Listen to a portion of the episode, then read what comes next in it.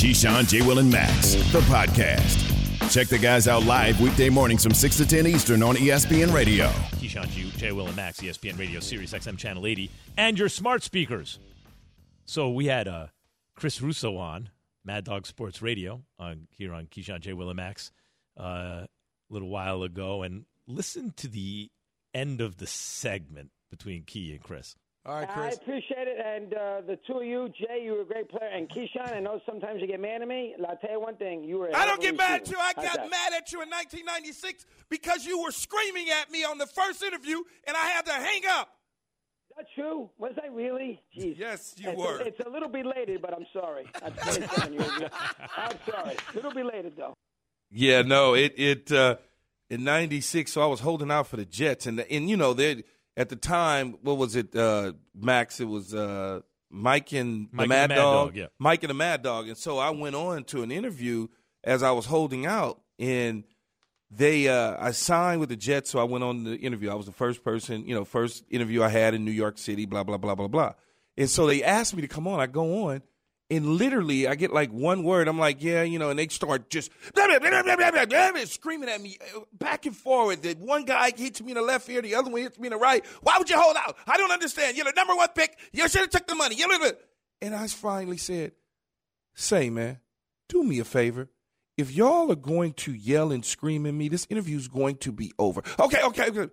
That's before you knew how they – that's just like a New Yorker talking. You didn't understand that back then. I just hung up. I said, I'm done. Click. I told Frank Ramos, I said, never again. Don't ever put me on this show again in life. And that was it. But, you know. But you were back on the show. Frank Ramos was our PR, a head PR guy of the New York Jets. He was handling the PR. And so it just was like, I'm never going back on that show again. I don't feel like getting screamed at. Did you never go back on the show? I might have gone on one other time, maybe later on or something like that, you know, softened it up a little bit, but not very many times, I promise you. But, like, I also feel okay as an athlete. Like, what are you supposed to do, yell back? Like, well, no, it just turns into a lose-lose scenario. You know what I mean? How are you supposed to respond to that? You got to remember, 30 years later, I'm laughing because it's funny as hell that they thought they could get me on the show and bully me, New York bully, you know, hotshot, board short wearing, West Coast guy, cool and calm and collective Max, coming to New York. We're going to show him. I was like, say, man. But, Keith, that was early in your experience in New York, right? Like, that was literally early. Looking back at it, were they really yelling and berating you, or were they just kind of doing that New York thing and you took it that way? Exactly what you just said. They are doing the New York thing, and I took it that way because coming from L.A., I'm getting interviewed by Jim Hill. Right, Rogan. Yeah. Everything is calm. You know, everything is just like. And it's also like a big fam out in L.A. L.A. media, it's like everyone's been there forever. In a certain way, it feels like a small town that way. Like the media knows, everyone in town loves the guys on the media. They love the athletes. No, I love my New York guys. I love all those dudes, the Lynn Bermans of the world, the Steve Serby writers, Bob Glaubers, all them dudes. Remember I love Bill Mazer? Bill, all of them. Energy, man. It's the energy all day, every day. All of them, because they always are like, cool, I get it now. Like, but I'm 20-something years old. I'm coming from the West Coast. Man, I'm getting off the beach. I don't have time for this. Y'all get ready to kill my mood with the screaming and yelling. I just signed a $16 million contract. I don't have time for this. Do you remember, Key, while we're on it, Jerry Gerard? Yes. Jerry Gerard was so good. He was on Channel 11 on WPIX back in the day. Jay, he was before all the Sports Center guys were cracking jokes all the time. Everything he kind of like invented the genre in a way. He was, you know, he got a little 3 minutes of sports casting at the end of your local news, and Jerry Gerard used to kill it. We go down memory lane. But on now the great New York I look at it, I got it now. It's New York. I had no problem. It's just so funny as an athlete, man. How could you not take this stuff seriously? Like, how do you not take it personally? You know what I mean, Key? Like, well, if you're in your car. And you're driving to practice, and you just happen to turn on 98.7, or you happen to turn on one of these stations, and you hear somebody literally just letting their passion come out, but in a New York City type way. How do you not take that personal? Oh, I took it personal because I had just got there. So I've never run from the media. It just never was my deal. I didn't have a problem with people saying negative things about me because if that's the way you feel that way. long as you don't put your hands on me. So I always would read the newspapers, listen to WFAN when I'm in my car after the games, hearing what they got to say. And now I laugh at it because I'm like, them dudes is just, that's just them. They can walk down the street going to get something to eat and screaming and hollering and yelling. Yeah, right. It's not like they're coming out their face in a certain kind of way. It's just like saying hello or good morning. That's how we talk. Exactly. Yeah, if I could imagine the culture shock because no one did it more than like Mike and the Mad, especially Chris. Especially Chris. He's kind of like he's always like at 100 just to say hello. Which damn coffee you had this morning. Well, we live on it. It's mother's milk to us in New York. Keyshawn J. Willimax, ESPN Radio, Sirius XM Channel 80, and your smart speakers. We are presented by Progressive Insurance. So another thing we love to do in New York, and this goes from at least since Steinbrenner bought the Yankees, right, is we like to count everyone's money. We like to know who, because, Key, it's a real, listen, what's the industry in L.A.? It's popular culture, entertainment. Yeah. We export. Our number one export in this country is popular culture. That's the portal through which we do it, L.A. What's it in Vegas? It's gambling. You could point to different towns and say that's what it is there. In New York, Wall Street, I mean, there's lots. There's Broadway. There's this, that, but it's Wall Street, right? It's the money game. And Key, you were talking about something earlier in the show that we need to get back to because the Seahawks Pro Bowl linebacker Bobby Wagner is signing. I heard he was looking for a one-year, $11 million deal. He's getting a five-year, $50 million deal worth up to $65 with the Rams, according to Adam Schefter. He's staying in the NFC West. And here's the question on my mind as a New Yorker, Key. Where are the Rams getting all this money? Isn't there a salary cap? You keep saying there's no cap, but how are they able to? I mean, they let Von Miller go, but then they seem to give Stafford a new deal. This one gets a new Ramsey. You get a car, and you get a car. I mean, like, and now 50. How's this happen? Well, when you got deep pockets like Stan Kroenke, you could do that. And you kick the can down the road. You manipulate the salary cap. You look at you look down the road to 23, 24, 25, where the television money and the salary cap will explode, and you project on those sort of things. And they got a great capologist in terms of doing that. A lot of teams don't have that. Plus, a lot of teams, Max, don't have deep pockets. And I know it sounds crazy. That when you say an NFL owner doesn't have deep pockets, well, not to the point where they're just going to be giving their money away. Okay, they own percentages of teams. Some of them are minority owners, some of them are majority owners, and some don't have partners at all. And so Stan Kroenke doesn't need a partner. He's good. He can write the check any day of the week. David Tepper, Carolina Panthers, any day of the week. Jerry Jones wrote the check years ago. Got rid of his partners, and now just him and his family own the team, and he can spend money wildly like he chooses to. When you got other people like the Pittsburgh Steelers, they got partners. So they approach it a little bit differently. Interesting, Keith. The Las Vegas Raiders a little bit differently. The New York Jets and the New York Giants, they don't mind spending money in free agency or rewarding their players. They give out contracts and give out big guaranteed money. Is that money? Because the owners are more like you were talking about earlier in the show? It's fascinating to me.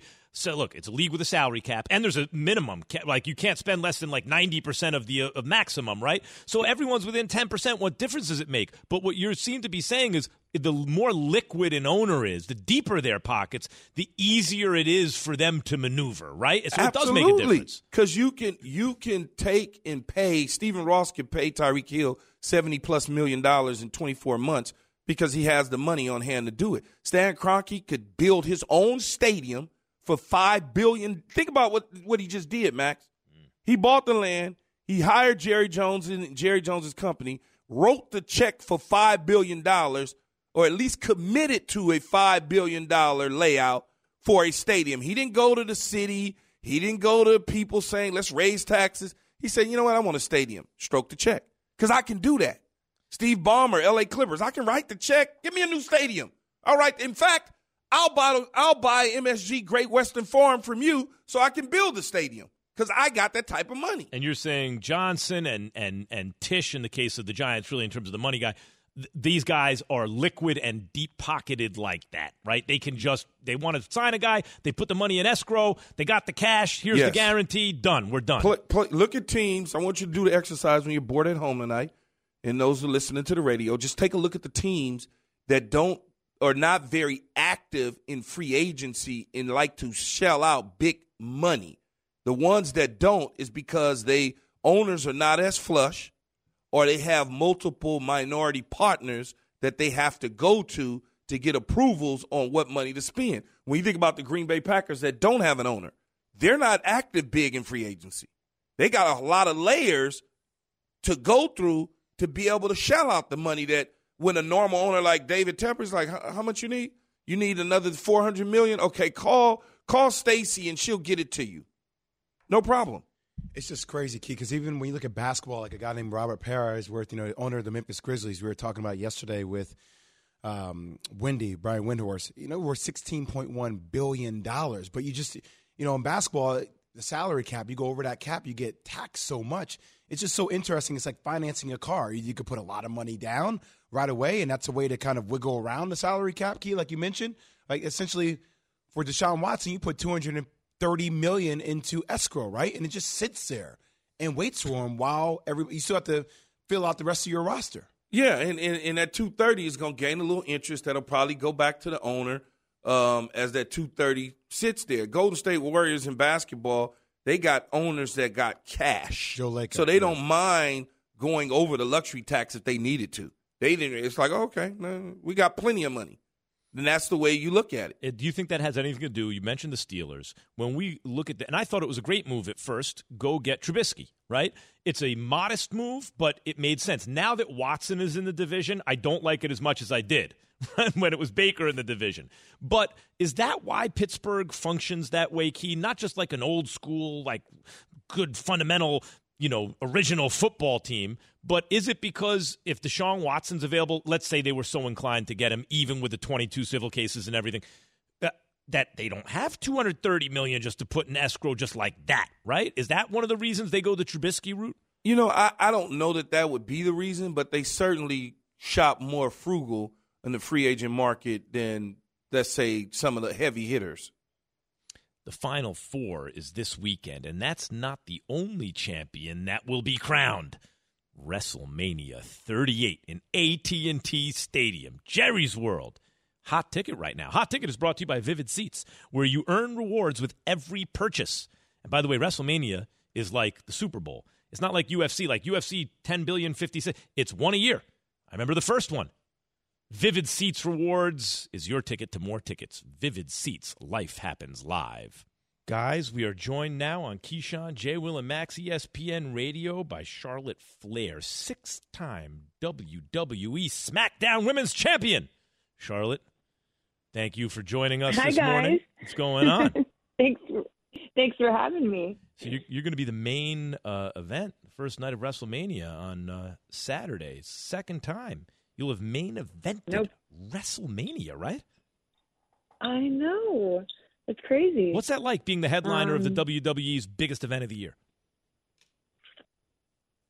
I think for me, for Saturday, it's a bunch of things. I won the inaugural Raw Women's Championship here at WrestleMania 32, my first WrestleMania, and retired the Divas Championship. And then to see my career come full circle, come back to WrestleMania, the main event, wrestling Ronda Rousey.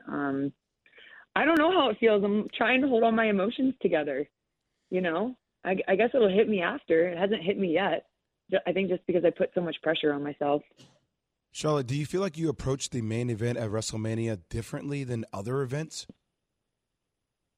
No, because I think that's what has gotten me so far. Like whether I'm on TV for a minute, 5 minutes, in a match or not, every second counts. And I always want to have the best segment on whatever show I'm on. So not looking at things like, oh, well, it's the main event, or, oh, I'm not the main event. I approach everything with the same intensity.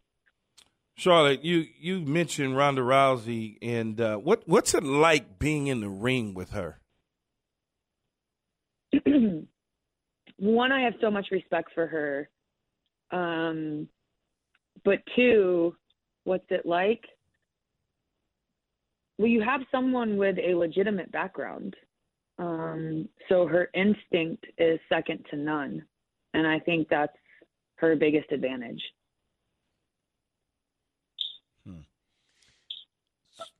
So what was your reaction to hearing Triple H was retiring from in-ring action anyway, Charlotte?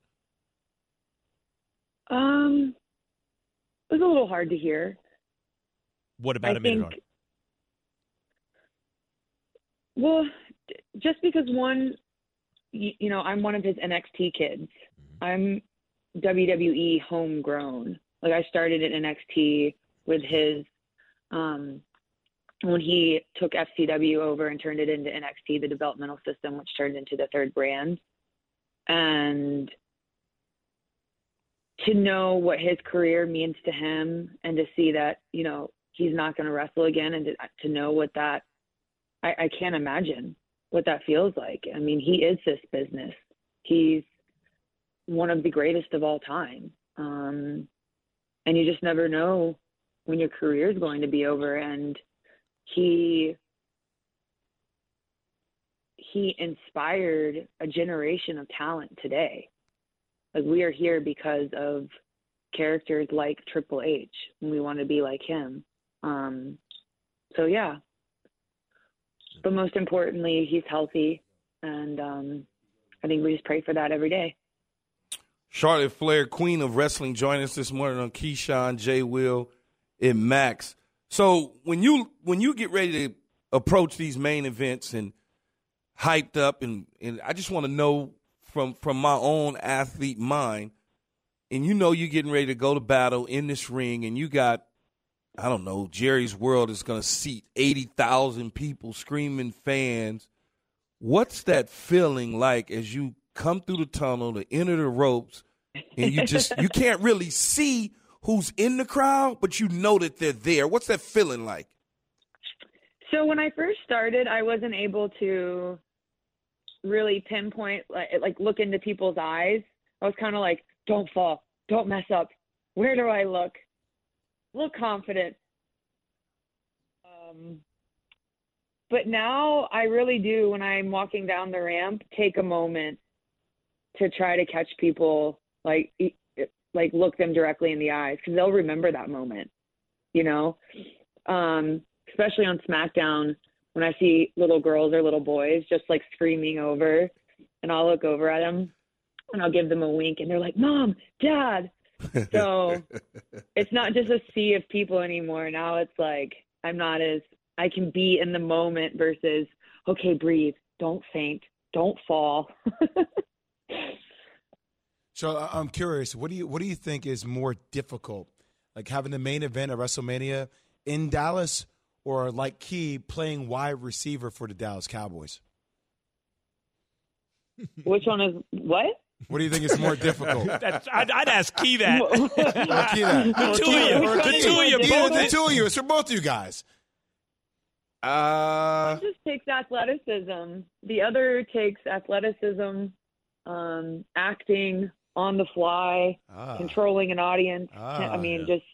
Yeah, Charlotte, that's what I'm talking about. There's levels to it. That's what I'm talking about, Charlotte. Yeah, by the time this segment is over, Charlotte, by the time this segment is over, we're going to have Key in the WWE. Don't worry about it. No, you will not have me anywhere near WWE and WWE anything else, because that stuff looked like it hurts, and I'm not touching You it. Played receiver for 11 years in the NFL. Hey, Charlotte. Yeah, but when you diving on concrete and having people hit you with chairs. We get a lot of football players that come in here that just, I mean, just because you're a Division I athlete doesn't mean you have the grit to do what it takes here. Exactly. You have no off-season. Exactly. Uh-oh. Talk that now, Charlotte, 24/7. Charlotte Flair, 6-time WWE SmackDown Women's Champion. I don't know if you know who you're talking to, but you are speaking to Keyshawn Johnson, 24th best receiver in the history of college football. Don't listen to him, Charlotte. Okay. Don't listen to that. I'm the 13-time women's champion, the most decorated woman in sports entertainment. Oh. That's who you're talking to. That's right. Okay. That's right. Hey, Charlotte, Key, I hope you've learned a valuable lesson today, Key. Hey, Charlotte, Max, you were born in North Carolina, right? Charlotte, yes, sir. Yeah, Charlotte, North Carolina. So I have to ask you, I went to school at Duke. I played basketball at Duke and UNC, meeting this weekend in the Final Four. Not sure if you follow basketball, but do you have any interest in the game? I went to NC State. Lived on Chapel Hill's campus. I think it's more of a spectacle. It's like when you see, I don't know, like Georgia, Florida, Auburn, Alabama. I mean, I don't have a particular team that I want to win. I just know it's going to be exciting because the rivalry runs so deep. Facts. Awesome. Charlotte Flair, Queen of Wrestling. We thank you for joining us today, and best of luck Saturday night. Thanks, Charlotte. I might get her to jump off the top ropes. I appreciate it, you guys. Thanks. On to your head, Max. Bye. What did I do? You tried to start something with me. Well, I did. Answered the question that way. I did. I tried to get something going. It's true. Guilty. Watch her pick you up right between your legs and drop you on your shoulder with a steel chair.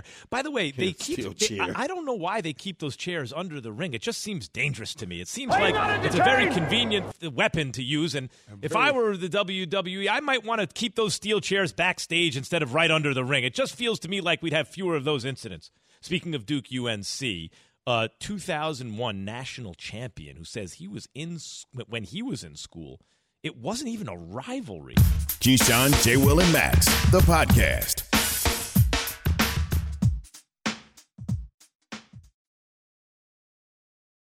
Have you ridden an electric e-bike yet?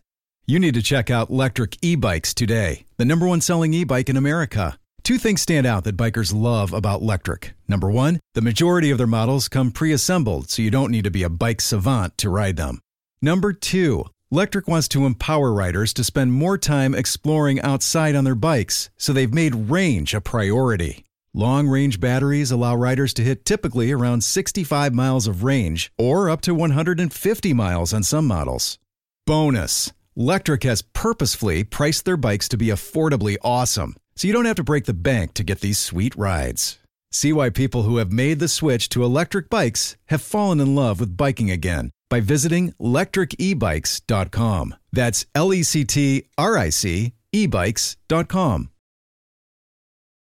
Keyshawn, J. Will and Max, ESPN Radio, Sirius XM, Channel 80. We are presented by Progressive Insurance. Coach K is going for his 6th national championship this weekend in New Orleans, and two members of Coach K's 3rd title team caught up yesterday. Here's our very own J. Will with former teammate and Warriors assistant GM. Mike D, my man, you had a chance to be in San Fran for the Elite Eight.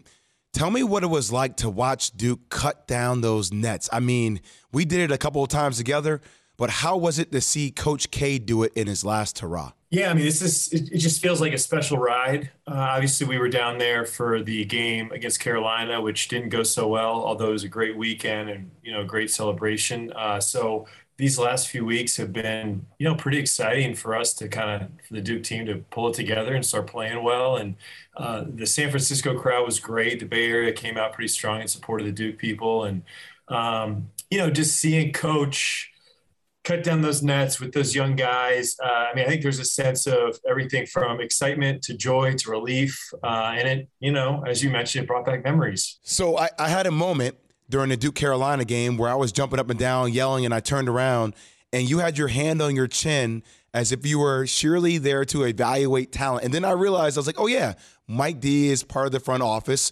for the Golden State Warriors. And I'm curious, what have you seen from a player perspective, from an evaluation perspective, from where this Duke team was in the middle of the season compared to where they are now? Yeah, I mean, the talent's always been there. I think just in general, the growth, it's kind of coming together. They're figuring out how to play with each other, and so the talent was really never a question. It was just how does the whole thing fit, and that goes into coaching and practice and all that. And clearly, the staff there has done a great job, and they put themselves in a position here this weekend where they got a chance to do something special.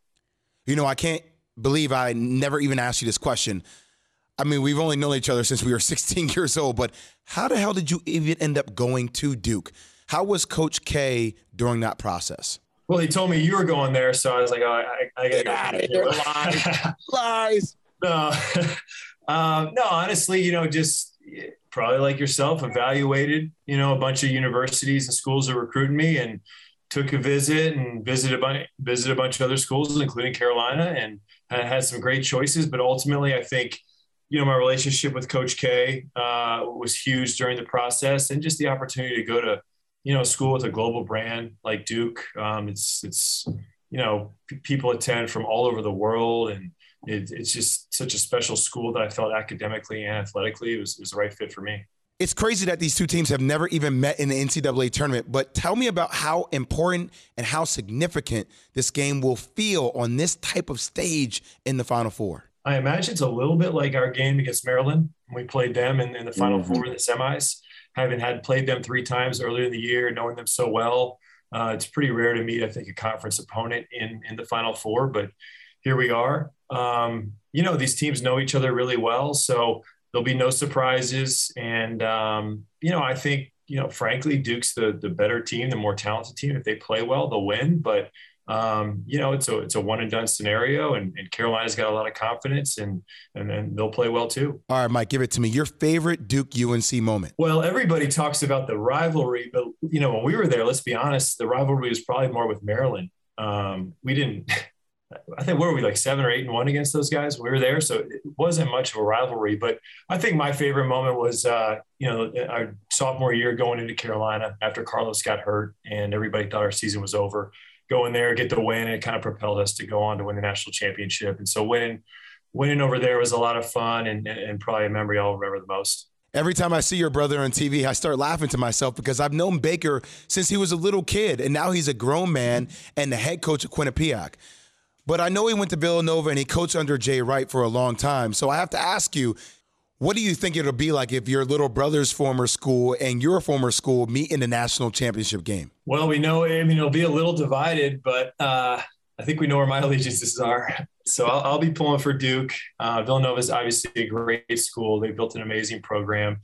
You know, my brother went to school there and played, you know, walked on the team there, and this is a big part of the program. But, you know, there's not a lot of indecision on my end. I'll be pulling pretty hard for Coach K and Duke. All right, last question for you, Mike. Better three-point shooter, you or J.J. Redick?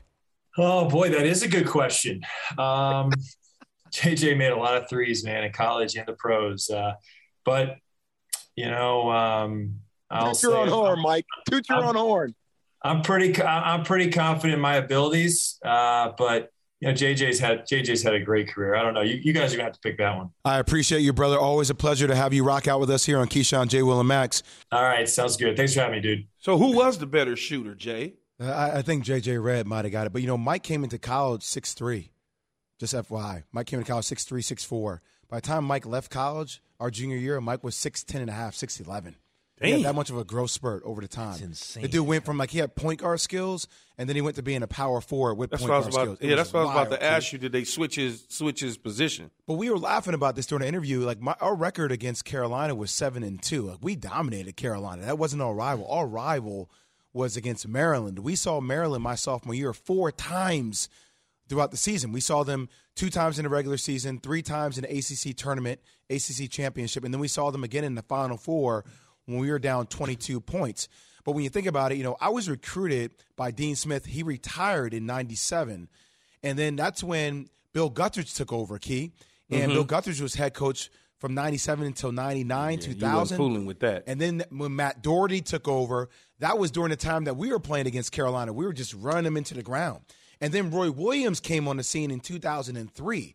And that's when North Carolina – what did he do, Jay? How did he do it? How did Roy Williams take it to the next level? And he got killed for this because a lot of my friends in North Carolina fans, they will always be angry about the fact that Carolina didn't have a lot of top 15 draft picks. Key, how many top – I remember 10, he went through that little bit of spurt where he wasn't really producing the NBA guys like that. How many top 10 NBA draft picks do you think North Carolina has had at their program since 2012? Key, take a quick guess. Probably – 3. One. Where Duke has had 10. That works for North Carolina, though, right? Because But why? Let me ask you this, though, Jay. Why, though? What is it? Because Roy was recruiting for guys that weren't the top-tier guys. He was recruiting for guys that he could build a program with, guys that would stay 2, 3, 4 years. Might make the league, but maybe in the second round, maybe out of the G League, something like that. But right? Then Coach K, those type of players. But then Coach K flipped the script because he wasn't dealing with one and done type dudes before, though, right? Exactly, Key. And then Coach K went with the one and dones. But like it was the way Roy took a different recruiting style, which it's paid dividends. I mean, think about this team for Hubert. There's been nobody on this team that has made it to the NCAA tournament with the exception of one player in Brady Manick. And now they're in the Final Four. But look what they're doing. two, three, 4 year guys. Whereas Duke, their entire, the team that plays most, they're freshmen and sophomores. It's almost like international competition when Team USA doesn't fare well. It's because even if, you look, oh, they have this guy and that guy, and you're like, yeah, but that's like one all-star, not even, oh, that's a starter and a bench player in the NBA. Why are they beating us or even competing with us? Because they've been playing together for years and years and years on the national team, and we're throwing a bunch of extremely talented guys together, but not as much of a team. Think about the last team that won it for Duke and Coach K, 2015. I mean, you're talking about an old team. You're talking about a veteran-led team. It's ridiculous to suggest that anything would tarnish Coach K's legacy. He just got to the Final Four at least in his final season coaching. But there is pressure because it's UNC.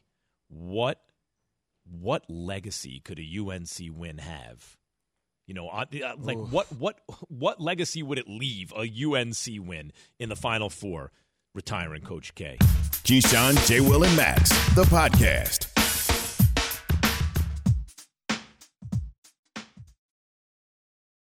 For the ones who get it done, Grainger offers high-quality supplies and solutions for every industry, as well as access to product specialists who have the knowledge and experience to answer your toughest questions. Plus, their commitment to being your safety partner can help you keep your facility safe and your people safer.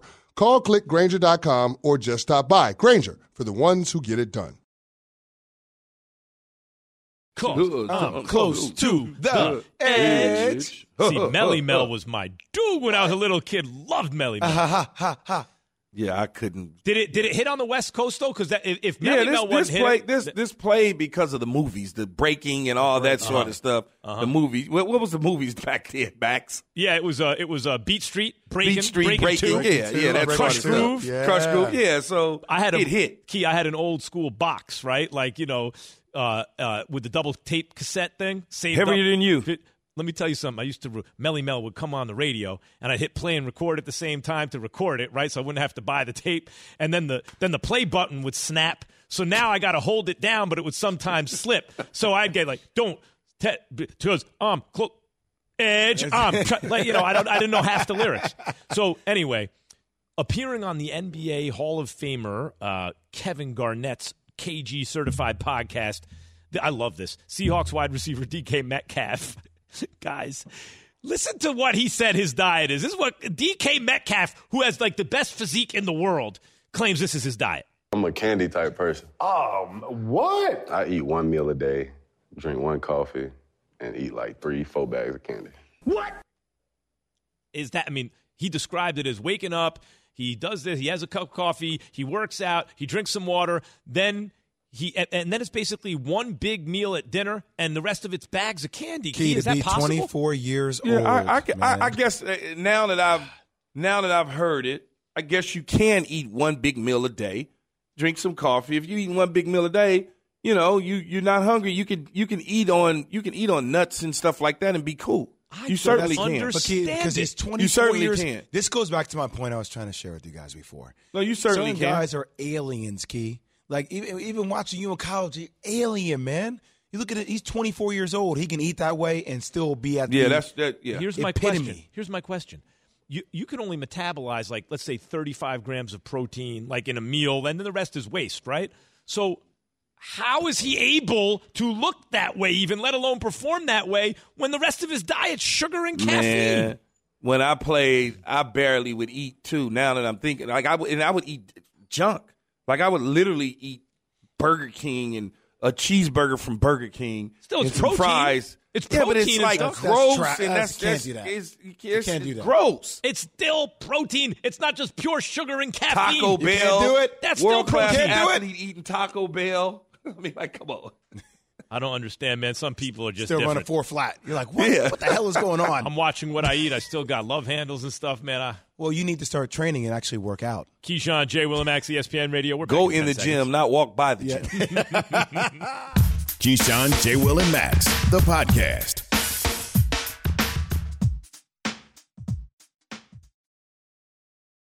Hi, it's Mike Greenberg letting you know ESPN Bet is ready to take you through all the biggest sports moments this spring. The official sportsbook of ESPN has exclusive offers and markets from Scott Van Pelt, Stephen A. Smith, and me, plus many more. From the playoff intensity to finally getting out to the ballpark, there's no better time for sports fans. Sign up today. New users get a bet reset up to $1,000 in bonus bets if your first bet doesn't win. Download ESPN Bet today. What a play. Must be 21 plus and present in select states. Gambling problem? Call 1-800-GAMBLER. Terms and conditions apply. See app for details.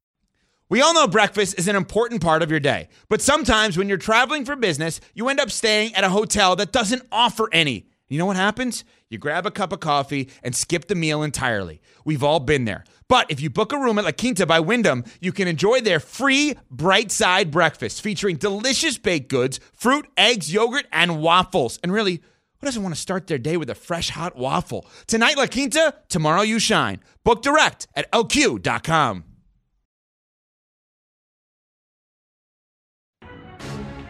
You voted at KJ and Max on Twitter, and we listened. It's time for Choose Your Own Adventure. What should we talk about? It's 9:45 a.m. Eastern segment. What should we talk about? Okay, DK Metcalf's diet got almost 20% of the vote. The Final Four. NFL over-under's got 17. WrestleMania got 26.5, but the Final Four, 36.5. It is clearly, Jay, the Final Four. So, Key, you pulling for my boys, Key? I can barely talk this week. I'd like to see Coach K win just because I think it would be a great story. And as I always say, good things happen to guys like that. And you could just tell it's set up perfect for it to be a storybook ending, to lead Sports Center to do. I mean, it's just set up perfect. It's set up perfect. There's no way at the start of the season, or even in the middle of the season, that you thought that Duke would be in the Final Four. No way. You know, I hate to say it, guys. No one's picking this one team at all. No one is, and it would be so like them to upset the apple cart, Villanova. Like, wouldn't it be so like them? Well, Villanova just lost their second-best player to they had a little bit of an Achilles heel issue, Justin Moore. So that's a huge. And then I like to see Villy, too, because of Jay Wright. For some reason, Jay, I ain't never liked Kansas, no matter who was coaching there. Bill Seth, Roy Williams. I've never been a Kansas fan like that because it feels like, to me, they never finished the day, almost like Gonzaga. They never finished the deal. Mm-hmm. Am I right or wrong?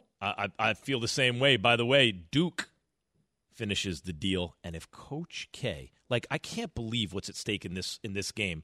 You can't get bounced by UNC for the last game in your career, or you could get to the finals by beating UNC. It couldn't have played out any better. This is insane. Mike Dunleavy Jr. spoke to Jay. You heard it moments ago on this show on the Duke-UNC rivalry. You know, when we were there, let's be honest, the rivalry was probably more with Maryland. We didn't, I think, what were we, 7 or 8-1 against those guys? We were there, so it wasn't much of a rivalry. But I think my favorite moment was, our sophomore year going into Carolina after Carlos got hurt and everybody thought our season was over. Going there, get the win, and it kind of propelled us to go on to win the national championship. And so winning over there was a lot of fun and probably a memory I'll remember the most. Man, he just dissed them. Well, we 7, 8 wins and whatever. We smacked. I got to tell you, though, that was during the Matt Doherty years. That's when they had. I mean, Key. Here's her. Julius Peppers was a starter on their team. Oh well, come on, man. He's a football player. Well, but Julius Peppers could hoop, man. He set a screen on my ass one time. And I was like, "Yo, get away from me, man." But that goes to show you where they were as a basketball program. Brendan Haywood, Chris Lang, Julius Peppers, guys like that. But Roy Williams really took this program to the next level, and there are a lot of questions around whether Hubert was really going to be the guy. A lot of North Carolina fans can he recruit? Does he bring that same kind of passion, that same kind of fire that Roy brought to the table? And look at him in his first year, he's taking the Tar Heels to the Final Four. Man, if he could succeed, when you think about, I know it's not exactly in a row, but Dean Smith. Give this man a raise. Roy Williams. If he ends Coach K's career, oh my God, in his first year as the head coach of North Carolina, they're going to redo his deal. If he win it all, they for sure going to give him a raise. If he make it to the final, they're going to give him a raise. It's, coaches, you know how that go. I did this. Let me go back in. Just saying, it's one hell of a stamp to have on your resume. I can't believe it doesn't even seem real that the stakes could be this high and the drama this great. Like, it's playing out. This is the dream matchup, Duke-UNC. It's like they never have met ever in the tournament ever since the dawn of the universe ever, and then they do it in Coach K's final season in the Final Four. So I set up perfect. I think it's the biggest game in college basketball history. When you first said that, I thought, no, it can't be. But the more I think about it, what are the candidates? I mean, it's way up toward the top. If it's not number one, you have a hell of an argument that it is number one. It's just, I mean, the thought that North Carolina could be the one school that can end Coach K's sixth opportunity to get a championship. And then the other thing is, I know, like 5, 6, what's the difference? 6 championships. Like, Wooden has so many, but it was BC, right? But then think about this is the modern era. We've also had this conversation about who's next in line. Let's say, hypothetically, Jay Wright wins. Mm-hmm. Jay Wright wins. That'd be 3. He's had 3. Yep. Like, he'll be the only active coach with 3. Yep. Other than, I mean, and Coach K retires. It's almost like Tom Brady toward the end, like against Patrick Mahomes. And we don't know if it's even toward the end with Brady yet. But, yeah, you're right. Big difference, like, if it's 6-2 versus 5-3 and the other dude's still going, who knows? But saying. 6-2, that ship is probably sailed. So, Jay Wright, if he wins it, because Coach K will be gone, Jay Wright, Boeheim's out. How many Bill, Seth, how many does he have? He has one.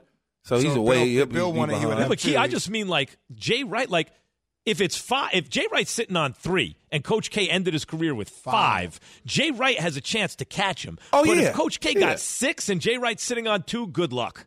Like, there's so much at stake. Jay, 6 will put you a little bit of a distance. Jay Wright probably has another good 10, 15 years maybe. Like, he's only 60. He's only 15. But even if it's 10 or even if it's 10, 12, 15 years, you're going to win the title every other year. 75 trying to recruit. I mean, but if he has 3 and Coach K has 5, Coach K Coach K's 75 years old. No, 5-3 he might catch him. That's 6-2 I'm saying, like, so there's you got to fend off UNC. Yeah, 6-2 is a bit of a you're pulling away at that point. No, it's like Brady and Mahomes. Yes. Yeah, but that's well, I'm saying, different. But Brady was sitting on, what was it at the time, 5? No, it was 6. It was 6, and Mahomes had 1. 6, yeah. But if he's still at 6 and Mahomes at 2 all of a sudden. 6-1 is still in the NFL. More. That's a long ways away. The college basketball season's winding down, and that means we turn our attention to the Wendy's Wooden Watch. Go to ESPN.com and search Wooden Watch for the list of the Wooden Award nominees to watch as this season rolls on. The finalists were named this week, including Johnny Davis, Keegan Murray, Drew Timme, and the favorite to win, Kentucky's Oscar Tshiebwe. We went through that one before. Jason, who are you going to select? We have Coach K on the show with us. Stop. This is an amazing get. I can't. Every time I hear Coach K calls it to see Key. The Wooden Watch is brought to you by Wendy's Breakfast, the official breakfast of March Madness. And I've got a Wooden Award winner right next to me. I saw one. That's right. Take the Duke UNC game out, Jay. Let's just take that out. Who's Duke going to be playing on Monday? So I don't make you. I can't do it. Anything. I can't do it. Who will they be playing? Nope. Okay. Who will the winner of Duke UNC be playing? I'm taking Kansas. I think Kansas is the better defensive team. And the loss of Justin Moore really does hurt Villanova. And I just with the guys they have, I think Bill Self gets to a national championship game. He gets him there. We taught you not to do that. We just concentrate on the game in front of you. That's right. This is quite a thing to have a Coach K. J. Will reunion right here on the air. Coach, anything you want to tell us before we go into the Final Four? Yeah, Final Four. We're not that good, and our young players have certainly stepped up to the plate for us. And I remember when we had Shane and Jason and Boozer playing with us, and we're going to be all right. We just got to continue to just keep playing hard. It's the nasally thing you do with the nose. What do you mean you? Don't talk to Coach K that way, Jay. How dare you? That was your coach. I know you tried to fight him once, but that's still your coach. Max, he tried to fight his head coach. He physically went after him and attacked his head coach. I've seen videos and pictures of you and John Gruden. But that ain't – I don't – Keyshawn, Jay, Will, and Max Greeny's coming up in a matter of moments. We're back Monday, 6 a.m. Thanks for listening to Keyshawn, Jay, Will, and Max, the podcast. Check the guys out live weekday mornings from 6 to 10 Eastern on ESPN Radio.